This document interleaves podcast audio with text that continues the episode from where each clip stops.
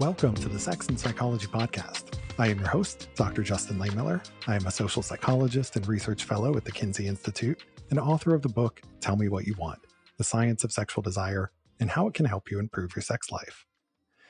Survey studies based on representative samples find that about one in five North American adults say they've been in some type of sexually open relationship before.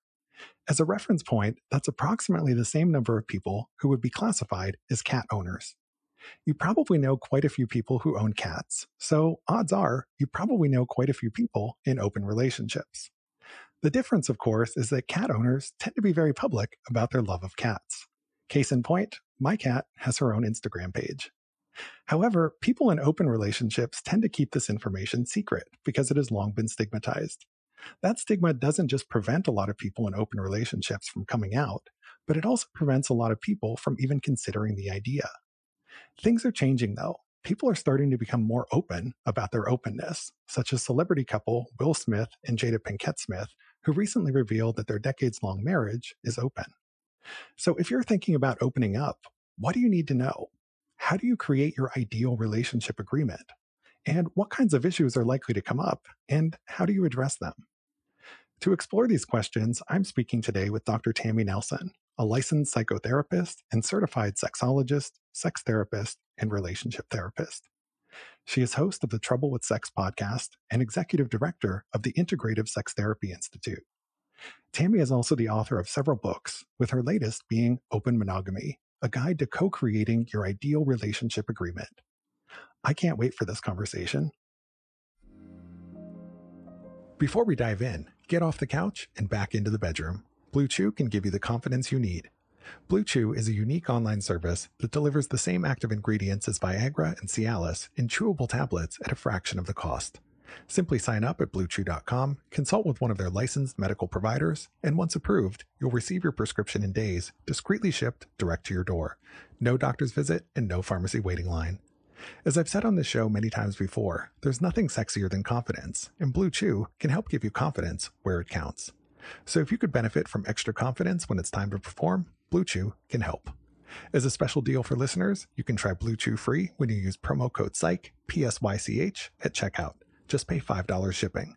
That's bluechew.com, promo code PSYCH to receive your first month free. Visit bluechew.com for more details and important safety information, and thanks to Blue Chew for sponsoring this podcast. Hi, Tammy, and welcome to the Sex and Psychology Podcast. Hi, Justin. Thanks so much for having me. I can't wait to talk to you about this. Well, thank you so much for joining me. It is a pleasure to have you here. So, to kick off our conversation, I'd like to begin by asking you to tell us a little bit about your professional backstory. So, specifically, how did you come to be a sex and relationship therapist? What drew you to this area in the first place? Well, you know, I think I've been a therapist since I was a little kid when everyone in the neighborhood would come over to my house and sit in a circle on my front lawn and tell me all their problems.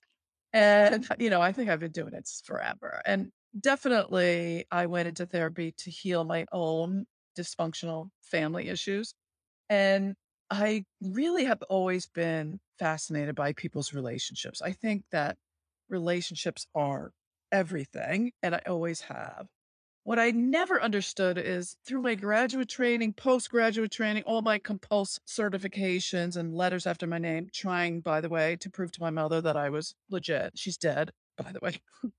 Just as an aside, still trying to prove to her that I'm good enough. So even though I was in like these couples therapy trainings, postgraduate trainings on how to have a great relationship, licensure exams, no one ever talked about sex. And I was always intrigued by that, which is why I pursued getting my PhD in sexology and started this whole institute in training therapists how to make sure that they helped couples with how to have a great sex life. It makes total sense to me. And, you know, I was kind of partially inspired to enter the field for the same reason, in the sense that, you know, I realized nobody's talking about sex, but it's really important. And we need more people who are out there studying it, talking about it, bringing attention to it so that we can get the education that we deserve.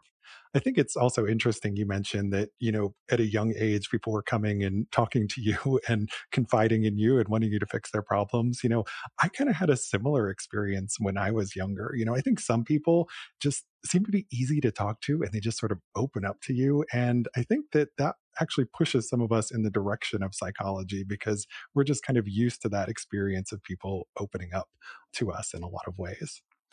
So, your latest book is titled Open Monogamy. Now, this name might strike some people as an oxymoron, given that being open and being monogamous would seem on the surface to be kind of contradictory. So, what do you mean when you use the term open monogamy? So, open monogamy means that you have a primary or central partner or marriage or some kind of committed partnership, but that your agreement is flexible and fluid, and you can make it anything you want, starting with an open conversation about it. So it really is a reflection of our times where, you know, monogamy used to be synonymous with morality. And today, I think monogamy is more about transparency and honesty and integrity. You know, this is not your grandmother's monogamy. Like people define their relationships in ways that work for them and I think we need conversations and dialogue so that people can have a way to define their monogamy in ways that work for them as a couple, not how the church tells them or how their temple tells them or how society tells them, but what works for the two of them. And that's what I wanted to help people with. So the open in open monogamy is more about honesty and transparency, but it can also refer to some degree of sexual openness or romantic openness. And I think as you lay out in your book, it runs this pretty wide spectrum, right? So on one end, it could just be partners talking about and sharing their fantasies and desires with each other. And that's sort of the extent of their openness, right? There's nobody else coming into their relationship that they're engaging with sexually, emotionally, or romantically. But it runs this whole spectrum to, you know, polyamory at the other end where people might be very open and having sexual and romantic relationships with multiple other people. So I like this term open monogamy in that it's very flexible. It takes a lot of different meanings, but it's really fundamentally about being open and honest with your partner and helping people to sort of create the the right designer relationship for them, something that works for them as a couple. Now, monogamy has long been the default approach to relationships, but it's something that has kind of always been a struggle. I mean, if you look at the history of infidelity, you'll see that it's definitely not a new thing, right? It's kind of always been there, but it does seem to be harder than ever to maintain a monogamous lifelong marriage, which I think is part of the reason why divorce has become so common and also why a lot of people are ditching marriage altogether, just because it seems really hard to do. So, why do you think monogamy is so challenging? And why is it more challenging than ever these days? Well, I think for a couple reasons. One, we live longer than ever. You know, when we were married for 20 years or so, and then we, you know, died. By the time we got bored, we were dead. So that was easier.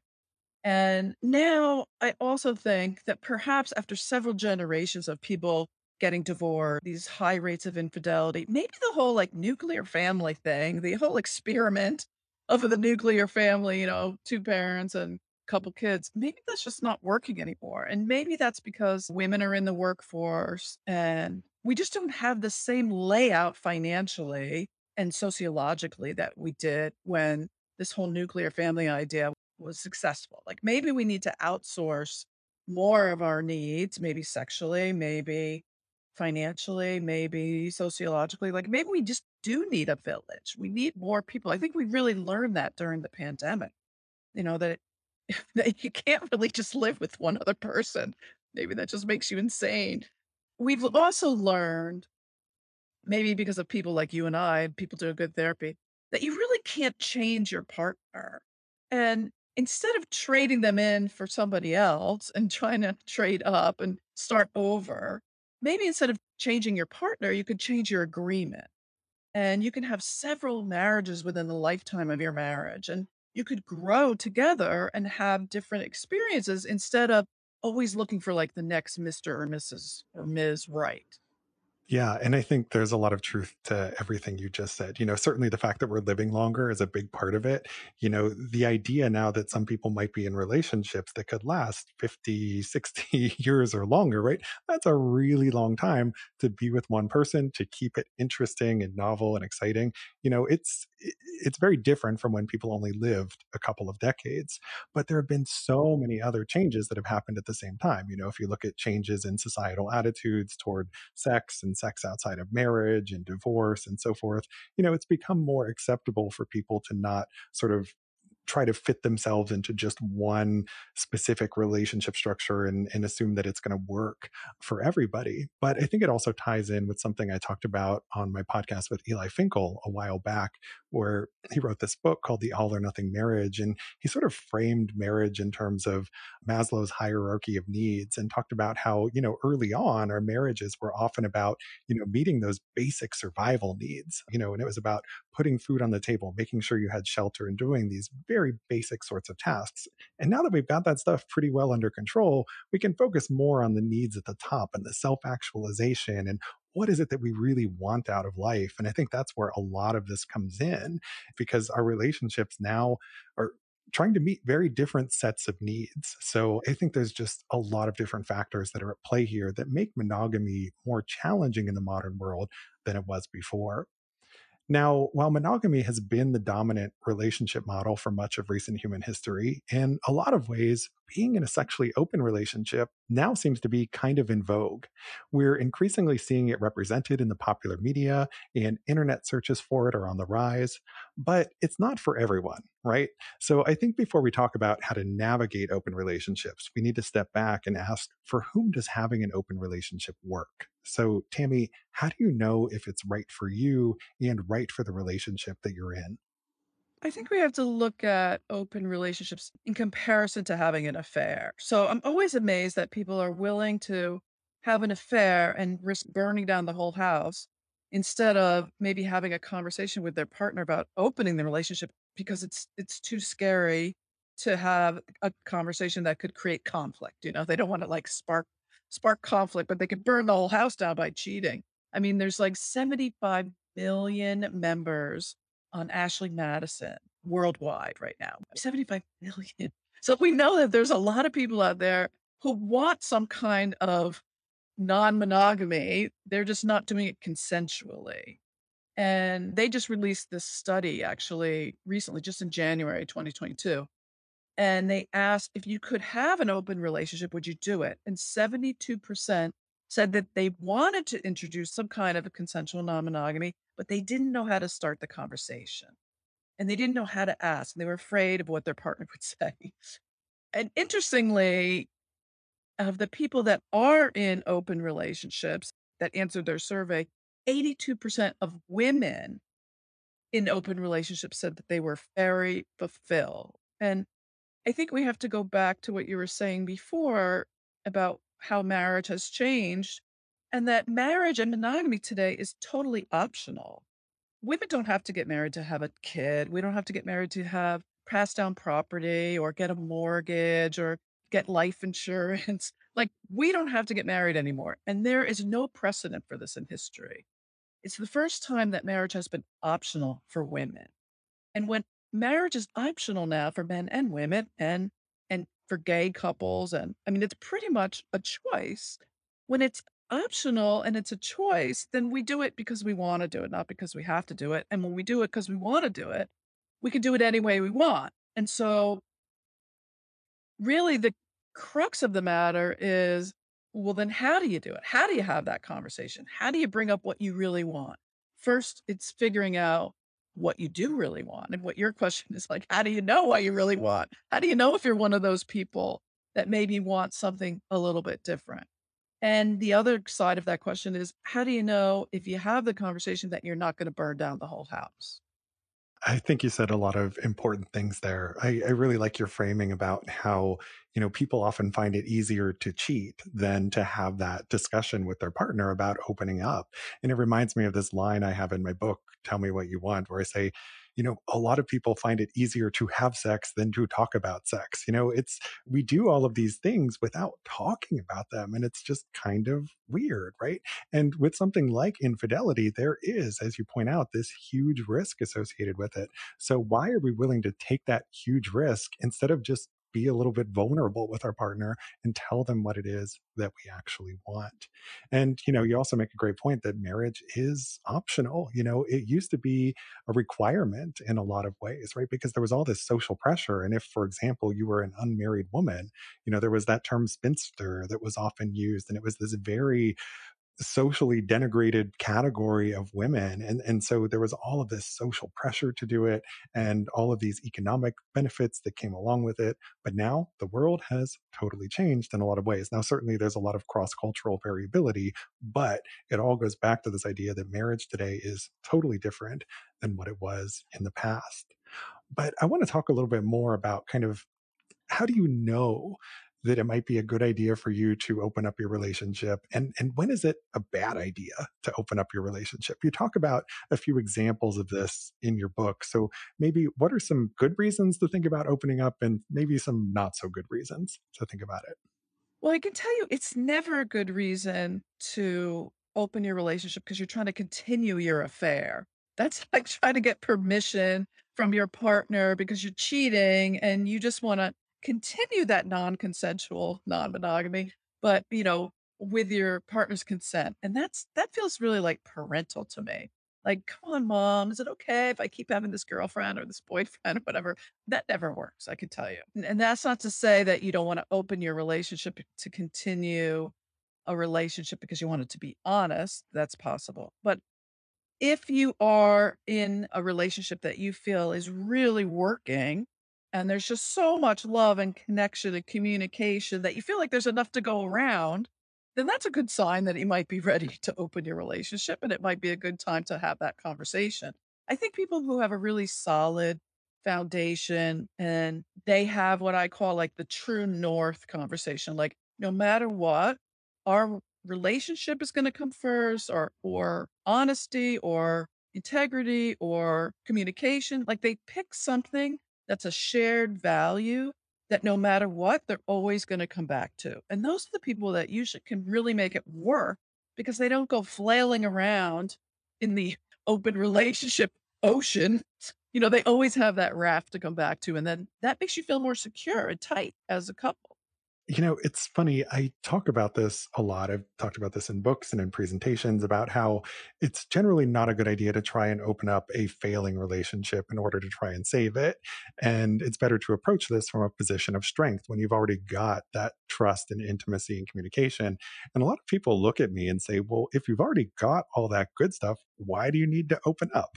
and, you know, it, and I think something that is important for people to recognize is that you can have that really strong emotional bond with your partner, but you might not have that level of sexual fulfillment that you desire. And so maybe it's about adding some other element to the relationship. But I think having that really strong emotional bond and, and really good communication with your partner is so important because if the relationship's in a really bad place and you don't have the communication, opening up is probably just going to further erode that communication and probably isn't going to go too well. And something else that you talk about in your book is it's not a good idea to open up if you feel like your partner is coercing you into this. Like if it's not something you really want to do, and your partner is trying to get you to go there, that's a no go. And then also, if you're doing it out of fear, you know, you, talk in your book about fear based monogamy, right? Where people are afraid to do anything other than monogamy. And so they sort of feel trapped in that relationship. But I think there can also be fear based non monogamy, right? Where you're just kind of going along with whatever it is that your partner wants because you're afraid of of losing them and i think when you're when you're motivated out of fear that's going to make it so much less likely that you're going to get what you want. So i think you really need to make sure you're approaching this for the right reasons and make sure that relationship is in a good place.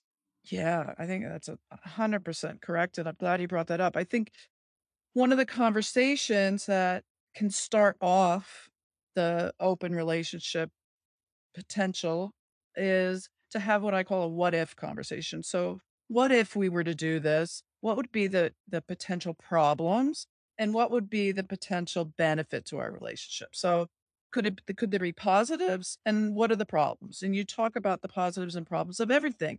And maybe you never get past the what if conversation because talking about it could just be fun and sexy for the rest of your life, but you never take anything into action. Like there's things that you're curious about, things that you have fantasies about, and things that you actually act on.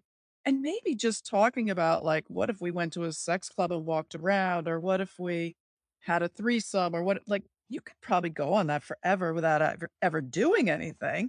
And the energy, the erotic energy that brings into your relationship could be great. There's a lot of things on that monogamy continuum that might be just fine for a lot of couples without the fear of ever being with other people. Yeah. And I love your suggestion about the what if conversations. And I should mention that in your book, you've got lots of, you know, sort of worksheets and exercises, things that couples can go through. And the what if part, I think, is particularly valuable because before you jump into anything, you know, you actually have that chance to sit there and each of you can think about, well, what if we did this? What's going to happen? What's the potential good things? What are the potential complications that might arise? And then you can compare your thoughts on it because maybe your partner is going to see this from a totally different perspective and anticipate something very different from you. And I think that's often very true, especially in the case of something like a threesome, right? So I've studied threesome fantasies a lot. And what I find is that when people fantasize about threesomes, they often envision that scenario going in very different directions. you know, oftentimes both partners in their own threesome fantasy want to be the center of attention. But, you know, when it comes to actually having the threesome, if you both want to be the center of attention, how are you going to make that work if you don't talk about it in advance, right? So you've got to communicate and maybe take turns and maybe one threesome is maybe more about your partner and maybe another threesome is maybe a little bit more about you. But if you don't have that conversation in advance, you're never going to know never going to think about these things. Now, something else that you talk a lot about in your book is the role of empathy in sort of navigating open monogamy. And when we're talking about empathy, that doesn't necessarily mean that you have the same feelings, fantasies, and desires as your partner, but rather simply that you have the capacity and desire to understand your partner's feelings and fantasies. So, can you talk a little bit more about why empathy is so important in open relationships and also whether there are any ways that people who perhaps struggle with empathy a little bit can maybe learn to become more empathetic? Yeah, I think, you know, sexual empathy means that you would be able to listen to your partner's fantasies and not necessarily agree with them or ever promise to act them out. Or they may not be your fantasies. Maybe they don't turn you on at all, but you'd be able to go to their side of the bridge and go, Oh, I get this is hot for you. It may not be hot for me, and I may never have to commit to it at all. But I get that for you, this makes sense. And if it doesn't make sense to me, then I probably need more information. So tell me more about why this turns you on. Tell me more about why this is sexy for you. And empathy means I want to know more. I want to hear more. I want to know more about like the internal workings of your brain and what what's going on there? Because sometimes the way we communicate fantasies can be can be confusing or even painful. Like I would suggest not set, starting off with, uh, "I want to sleep with our neighbor, Julie." you know, maybe saying, yeah, probably not a good idea. not a good way to start, but maybe saying, you know, I'd like to maybe introduce another woman to our relationship eventually, and because you know, be thinking about it makes me feel. And that's an easier way for your partner to have empathy than maybe picking out a specific brand, which could be risky. Yeah. And so I think, you know, when you're talking about this empathy, and maybe for people who struggle with this a little bit, is to to think about it in terms of you're really trying to understand your partner and where they're coming from and what their erotic interests really mean or or, or signify.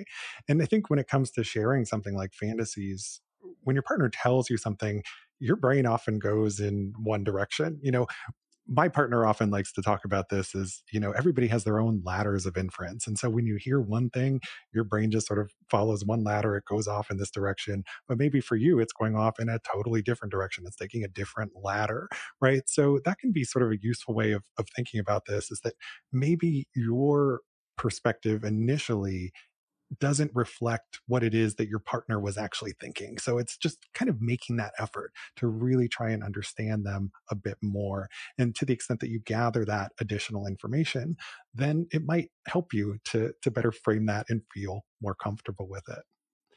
So let's say you're interested in opening up your relationship, right? So saying, you know, hey, I want to sleep with Julie or Jack or whoever, you know, not a good idea. But, you know, what are some other ways that people can sort of broach this subject? And is there anything else they need to do in advance before they sort of put this idea of non monogamy out there in order to to sort of make it a safer place to disclose and share these fantasies and desires that they might have? Yeah, I mean, I think you're absolutely right. Even just saying I want an open relationship, people are going to interpret that differently. So we all have our implicit assumptions about what that means. If you say to me, I want to open our relationship, I might think, oh, you want to be polyamorous and bring someone else into our home and have them move in with us. And we're all going to sit around the kitchen table the next morning with our kids and, you know, start a farm. And you might think, well, no, I just thought we would watch porn together.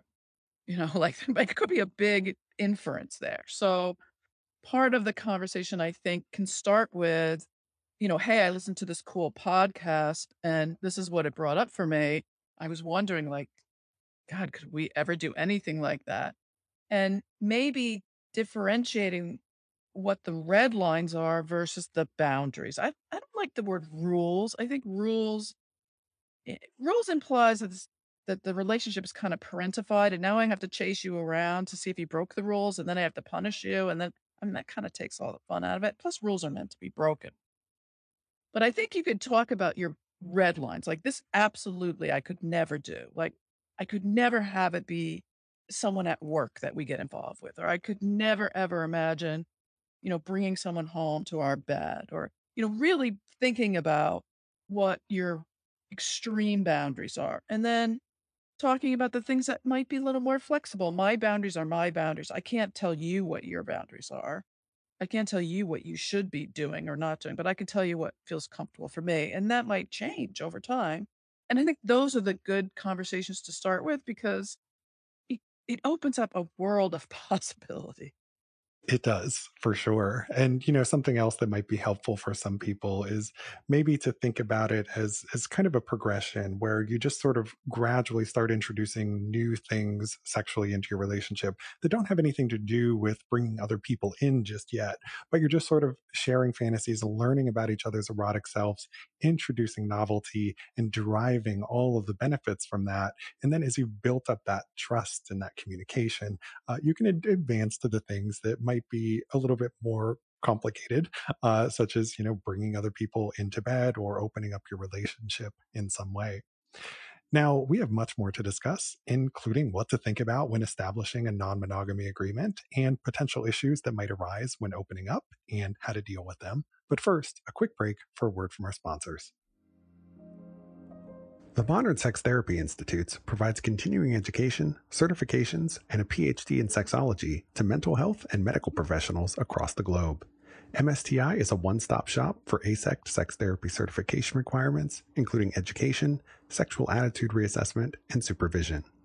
MSTI offers flexible payment plans and learning options. Attend from anywhere in the world and learn from experts on sex and relationships. For more information on their programs and offerings, visit modernsextherapyinstitutes.com. That's modernsextherapyinstitutes.com. Want to last longer in bed? Our friends at Promescent can help. Check out their signature delay spray, which has been clinically shown to help men last longer in bed. You can customize it for your own body and desensitize only the areas you want. Use it alone or in combination with other techniques for faster, more reliable results. Check it out and see why it has thousands of five star reviews and is physician recommended. Promescent offers a 60 day money back guarantee on all orders, free shipping on orders over $10, and discreet shipping to guarantee privacy. Learn more and place an order at promescent.com, where you'll also find an extensive selection of lubricants, supplements, condoms, and more. That's P R O M E S C E N T dot com. And we're back. So, we were just talking about how to start the conversation about opening up. Now, let's say that you have that conversation and your partner is just not on board. You know, it's a no go for them. So now that you've kind of opened that can of worms, how do you mm. resolve it? You know, what do you do when partners don't agree on opening up? Well, I call that the monogamy gap. I think most people have somewhat of a gap in what they want or fantasize about how monogamy works. Like we have an explicit discussion, you know, I promise not to sleep with anyone or I promise to love you till I die or whatever. But we have a lot of implicit assumptions about what that means. You know, what's secret and what's private? Do I tell you every time I masturbate in the shower? Do I tell you every time I look at porn? Do I tell you every time I flirt with a coworker? Do I tell you every time I I click with a little heart on someone's Instagram page? Do I tell you when I send a picture of myself to someone on TikTok or you know, there's a lot of implicit assumptions that go along with what is a closed or traditional monogamy agreement. And so I think you can have those conversations at any point in your relationship and those conversations are going to change too. And I think all of that is part of a quote unquote open relationship. Even starting off with like, so if there was, if we had a free pass, if we happened to meet like a really famous movie star and we gave each other like one free night out, who would you pick if it, if, you know, it was going to be your free night out? And that can start a conversation that might be risky, but uh, but just fun to talk about. If you're talking about like how do you shut down a conversation that you've brought up in that Ashley Madison study that people that were already in open relationships, 78% across the board of those that were already in an open relationship said they were very fulfilled compared to 28% who were in closed relationships did not say they were very fulfilled. So I think it's also directly proportionate to where you are in your life. Like if you ask your partner for an open relationship and you've just had a baby, it's most likely they're going to shut it down. If you're in your second adolescence and all your kids have moved out, it's more likely that the conversation will be open. So, what I'm saying is, timing is everything. You might want to think about that. Yeah. It absolutely is. Timing is everything whenever you're having a sexual conversation. And, you know, even if you're looking at you know a very specific period in time just like the time of day that you choose to have this conversation can also matter a lot as well because yes ideally when you're talking about sex related issues you want both of you to be kind of relaxed and in the mood and uh, you know not so easily turned off. So yes timing is super important on all of this. And you know if you find that your partner just isn't on the same page they don't want to open up as we said earlier, don't coerce them. Don't try to force them to do something that they don't want to do. But what you have to do is figure out some way to bridge that monogamy gap in a way that is mutually acceptable. And so maybe that's bringing more porn into the relationship, or maybe it's sharing more of your fantasies and using that as a form of dirty talk, or getting some fun sex toys. You know, there's all kinds of ways that you can add novelty where you don't necessarily have to open things up. You know, this could also be virtual reality porn, you know, but again, it's going to depend on what the partner's red lines are.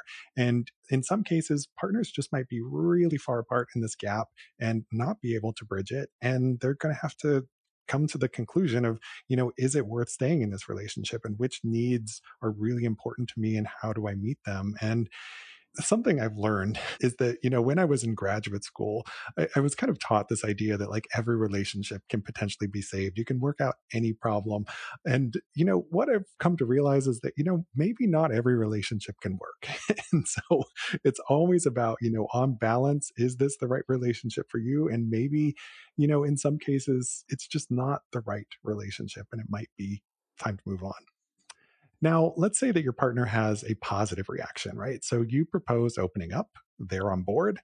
Now you're going to need to figure out what the structure for your relationship is going to be and what the boundaries are. So, what are some of the key ingredients in an open relationship agreement that people need to consider? What should they be talking about, Tammy? Well, first, I just want to acknowledge what you're saying about timing because I think there is there's something that happens that I call communication fatigue, where you talk about this over and over and all the time, and you're just beating the dead horse. And it's 11 p.m. and 12 p.m. and 1 a.m. and 2 a.m. People are still talking about it. And you've talked it to death and nothing has happened and you haven't gone out with anyone and nothing has changed and you're now you're just past anxiety and into exhaustion. And that's not necessarily a sign that you need to break up. It's a sign that you need to take a break. And so I want to warn people if you get into that, that's also very common around opening your relationship conversations. And it can it can happen when you start to talk about boundaries and and what you want to do and what you don't want to do. Have short conversations, make appointments with each other to have the conversations. Do it at a time like you said that feels feels right for both of you. So in other words, a Friday night, let's go on a date and let's talk about this open relationship thing. And let's have a boundary conversation. Or there's exercises in my book where you can answer monogamy, open monogamy questions. As you discuss your answers together, how close are we in this monogamy gap? And what are the things that we want to try? Do we want to just watch porn together and talk about our fantasies? Do we want to each go out and have lunch with people that we're interested in, but never really have sex with anyone? Do we want to have flirty relationships with other people on text? Do we want to actually have sex with other people, but only do it when we're together? Do we, you know, do we want to actually start dating other people? Like there's a whole wide range of things to do here that I think talking about the monogamy continuum could be the beginning. Like, where on this continuum are we comfortable? And knowing at any time that you could bring it back. So, also talking about should we have veto power where we can throw the veto down at any time by saying, you know what, I'm not comfortable with this person or this activity. And can we please stop? Yeah. And I think that's all great advice. And, you know, one more thing to add to the timing piece. Yes, you are absolutely right that sometimes these conversations take a long time and you're going to have multiple small conversations before you get to the point of actually opening up in some way. And so before you abandon ship and think that this relationship isn't right for you, give it time. And if you're the partner who's on the receiving end of this information and your partner wants to open up, but you're not sure about it, take some time to think about it because sometimes part of the reason why we're uncomfortable with a fantasy that a partner has shared with us is that we've just never really contemplated it ourselves before and thought about what could this look like? How could it go? Are there things in it that might potentially work for me? And that's not to say that you have to find some way to, you know, come to terms with it and, and do it. Again, it's all about consent and, and doing what is right for you, but sometimes giving it some time to think about it, collecting more information from your partner, reading books like Tammy's Open Monogamy or The Ethical Slut or some of these other amazing books that are out there can help you to realize the different possibilities and options because there isn't just one way to open up. And I think you bring up a lot of important things to consider when you're making your relationship agreement. And I think it's also worth recognizing that gosh, you know, you might not be able to anticipate every possibility in the very beginning, right? So when you're starting to think about rules like, all right, we're, we're both going to have sex with other people, but maybe you won't go the next step to think about okay what is that actually going to look like in reality so when are we able to see other people? And you know do we need dedicated days in the calendar where we can you know kind of go out on on dates with others? Or like there can be a lot of logistical issues to to sort of think about there. So i think it's worth going very slow with this because every time you sort of make a decision to sort of go down a certain path there's going to be other things that come up and you're going to need to think about the different sorts of boundaries that you need to take into account there. So, as I was just saying, you know, even if you put a bunch of time and thought into this, there might be issues that come up that you don't anticipate. And one that I'm thinking of that you talk about in your book is this concept of new relationship energy or that really intense passion that you might feel when you're with a new partner and it becomes like this obsession of sorts. And you might sort of disproportionately focus on that new partner over your existing partner. So what other kinds of issues might come up that people should be thinking about? And you know how do you navigate things like new relationship energy? Ugh, it's so complex. I mean when you're in a new relationship and you're sort of flirty and it's fun i mean one of the things you should know is that that energy can come home to the relationship that you have and a lot of people describe that they're having better sex than they've ever ever had that there's more excitement that the relationship at home does improve. And it's not necessary to compartmentalize the outside relationships. So a lot of us are afraid that the outside partnerships are going to take away from the resources that we have at home. And I think it's helpful when you start to feel threatened or afraid or jealous to to really define what the feeling is. So I usually describe those four resources as time, attention, affection, and sex. So let's just say your partner has this new relationship energy with a new partner and it's really starting to freak you out. And you don't know whether you should throw the veto power down because it's probably too late because they're all sucked up into it. What's bothering you about it? Is it that they're spending all their time with this new person? And so you're not getting enough time? Is it their attention is totally on this new person? They're texting all the time, even when they're home? Is it that you know they're no longer affectionate with you? You you miss nights together, curled in bed. They're not spooning enough, or is it you know that you're not having sex? Maybe it's not improving your sex life. Maybe they've withdrawn from you. Most likely, it's one of those things more than the other. And so, the more specific you are about it, the more you learn about yourself and your own needs, and the more you can say to your partner, you know, I don't care if you're having sex with this other person, but you need to be home the other nights of the week and spending more time with us or with me or whoever. And that really helps us become more self aware and also takes away this whole blanket fear of being jealous, I think. Yeah, I think that's fantastic advice. And, you know, you're absolutely right with something like new relationship energy that it can have these spillover effects that are sometimes positive, where it, you know, it increases passion in the primary relationship, but it can also have spillover effects that can be negative if your time and attention is is taken away. But yes that is totally spot on about you know sort of identifying what is the core feeling and then communicating that clearly to your partner and figuring out a way to address it. So it's all about the clear and open communication in in dealing with potential problem areas that might arise now, in your book, you also talk about how it's important for people to revisit their agreements periodically. In fact, you suggest that they might even put an expiration date on them so that they're compelled to revisit the issue at some time later. So, how often do you recommend doing a relationship check in? And, you know, if, if things aren't working, what do you do? Well, I I used to say you should redo it every 5 years. Now I think you should do it at least every 2 years, maybe every month. I don't know. I feel, you know, you you get a new li driver's license, what, every 2 years? Like, you renew your passport. Like, why not renew your monogamy agreement? I'm not sure why we think that there's a one-time promise that's gonna last the rest of your life. It's kind of like saying, "I told you I loved you when I married you, and I'll let you know if I change my mind." I think our monogamy agreement changes over time depending on where we are in our life, and I think it should be an ongoing conversation. I mean, I feel like I I'm more comfortable if it's an ongoing conversation because I change as a person. I've changed as a person, and I I know my partner's changed as a person, and our lives have changed dramatically at different times.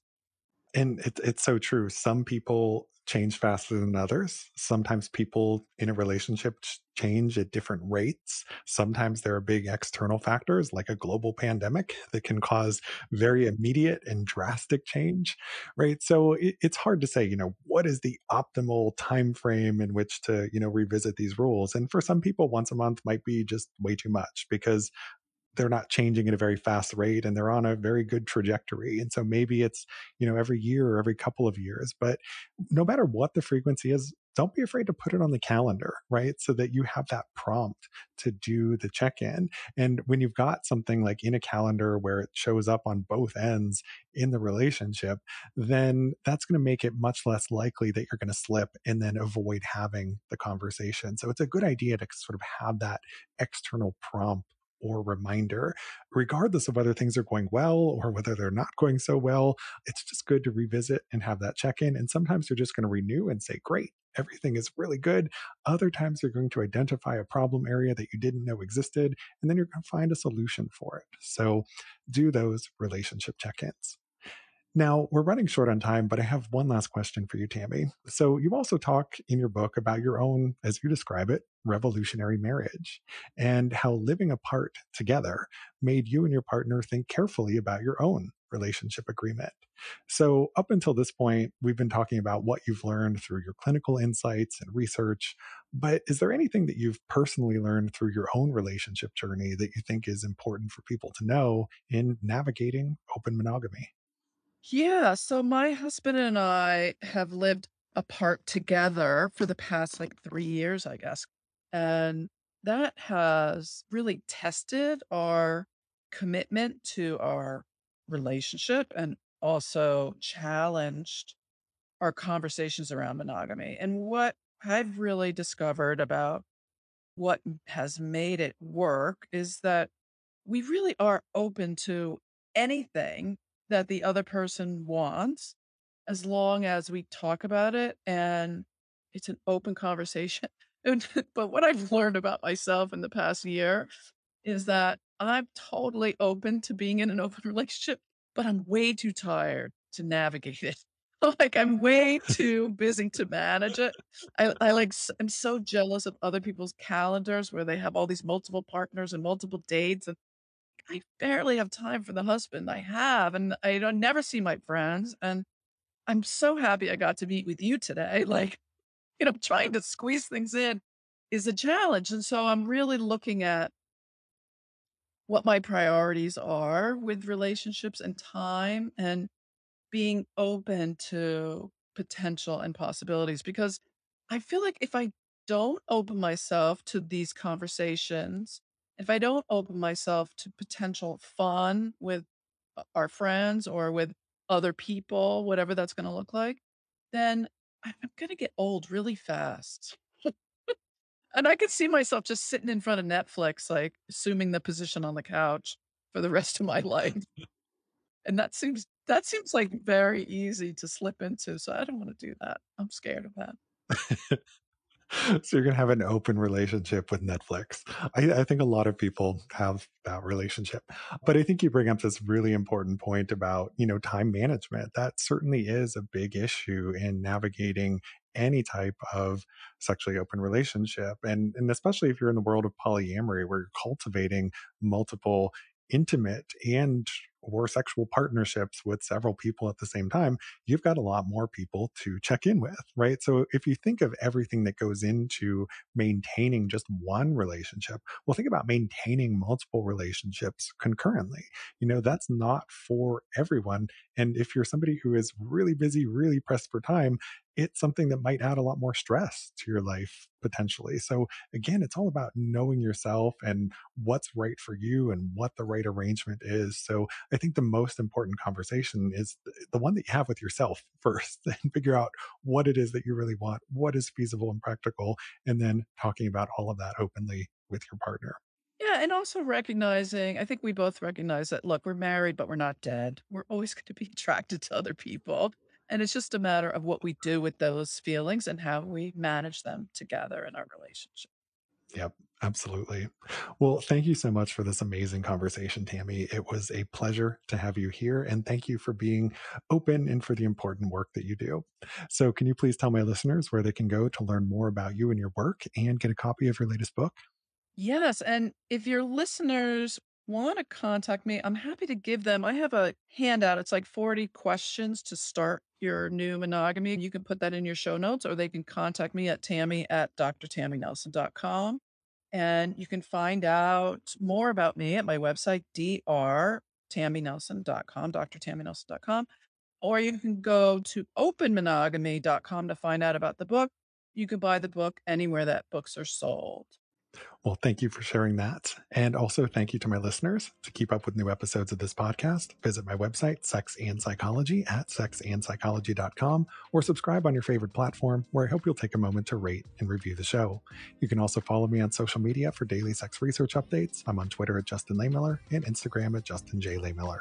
Also, be sure to check out my book, Tell Me What You Want, and Tammy's book, Open Monogamy. Thanks again for listening. Until next time.